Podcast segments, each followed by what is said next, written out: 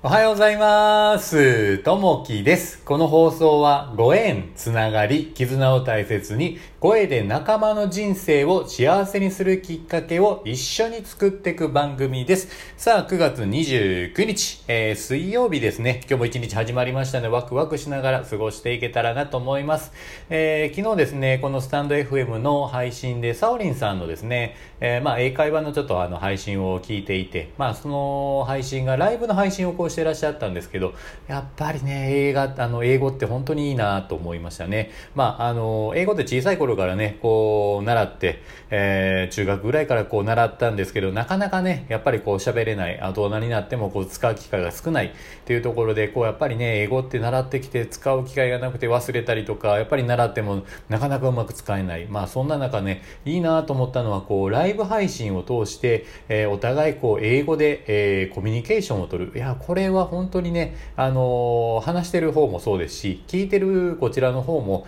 勉強になるし、あのまあ、こう英語に触れ合うあの触れ合うというところでとてもいいなというふうに感じましたね。あのいつもねこういった形でサオリンさんの方やっぱこう英語に関してのこうあのヒントであったりとか使うあのよく使うね、えーこう言葉っていうのをねうまくこう教えてやってらっしゃるのでやっぱそんなところからこう学べる場ってこうラジオって本当にね、えー素敵やなこうスタンド FM の中でいろんな配信があるんですけどやっぱりねあのそれぞれいい中でこう英語っていうのもそうやっぱりねあの聞いてていいなっていうふうに感じましたね。またリンクちょっと貼っときますんでまたよかったらまあ聞いていただけたらなと思います。さあ、えー今日のお話は何かというと、えーどんぐり銀行。これどんぐり銀行って聞いたことありますかね？あのこういったどんぐり銀行があるというところでちょっとお話しさせてもらいます、えーどんぐりとは、えーブナ科の果実の俗称で栄養価に富みリスや、えーカケス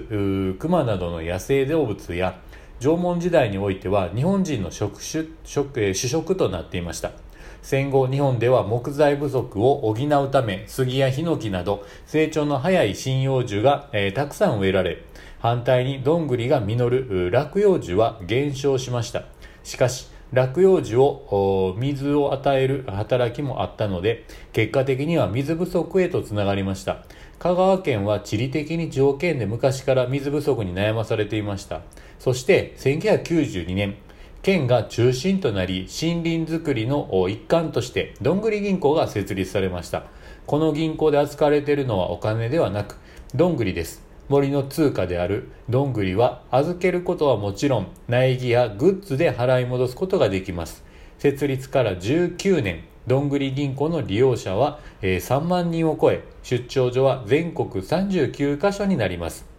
えー日本全国各地にどんぐりの森が、えー創生されているのです。日本人は昔から自然と共に生きてきました。自然があって今の生活があるという心を忘れずに生活したいものです、えー心がけとして森の恩恵に感謝しましょうというところがありますね、えーやっぱりねこう自然のものこうどんぐり、えーまああったりするんですけどもこのどんぐりがこう銀行があるというのは今回ねちょっと初めてこう知ったんですけれどもこれどうしてるかというとあの、まあ、どんぐりをこう拾っていくんですね。拾って、えー水につけてで、えー水に沈んでいくどんぐり。それを、えーピックアップしてでそれを太陽に当ててで乾かして袋に入れる。封をせずに、えー袋に入れる。でこれなんで、えー沈んだどんぐりなのかっていうとやっぱこれが一番新鮮などんぐりなんですね。浮いてるやつよりは沈んでるやつそれを取って、えー袋に入れて、えーどんぐり銀行に持っていくと。で1個1どんぐり。でこれ100どんぐりこう集めるとですね苗木にこう変えていただける。年に1回だけですね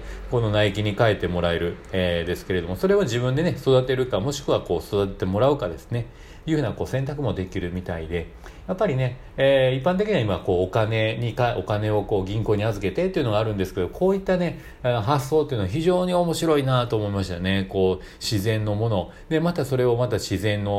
ものにこう変えていくというこう循環ですね。やっぱりこう日々ねこう木々があったりとか植物があって、えーそれをね私たちと一緒にこう過ごしているというところでやっぱりね自然というのは大切なものなのでそういったものをね、えー大切にこう使っていけたらなというふうにはね思いますね。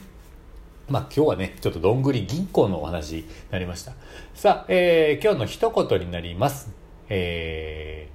今日の一言は、えー勉強というものを義務ではなく、生活に潤いを与え、将来、社会に出た時に、えー、恩恵をもたらす、えー、事柄を学ぶ素晴らしい機会だと考えましょうと、アインシュタインさんの言葉ですね。こう小さい頃はね、こう勉強ってこうやらされてたのがあるんですけど、大人になってね、よく今思うのは、こう、やっぱり年重ねていく方ほど、こう、やっぱりこう勉強熱心な方が多いなというふうに感じますね。えー、身の回りの方でも、こう、80超えた方でも毎日こう本を読んで、えー、それを紙に移してですね、勉強してらっしゃる方がいる。やっぱ素晴らしいなと思いますますね。こう自分からやっぱりね、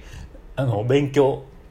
するということは、あの、やっぱりこう自分自身だけじゃなくて、やっぱりこう恩恵、えー、まあ、社会に対してのこう、まあ、お返し、恩を返していくというところにもつながってくるんじゃないかなというふうに思います。えー、こういったところでね、自分でこう勉強をどんどん学んでいけたらなというふうに思います。さあ、さあ今日もね、えー、一日こう始まっていきますんで、ワクワクしながら過ごしていけたらなと思います。今日もあなたにとって最高の一日になりますように。じゃあね、またね、バイバイ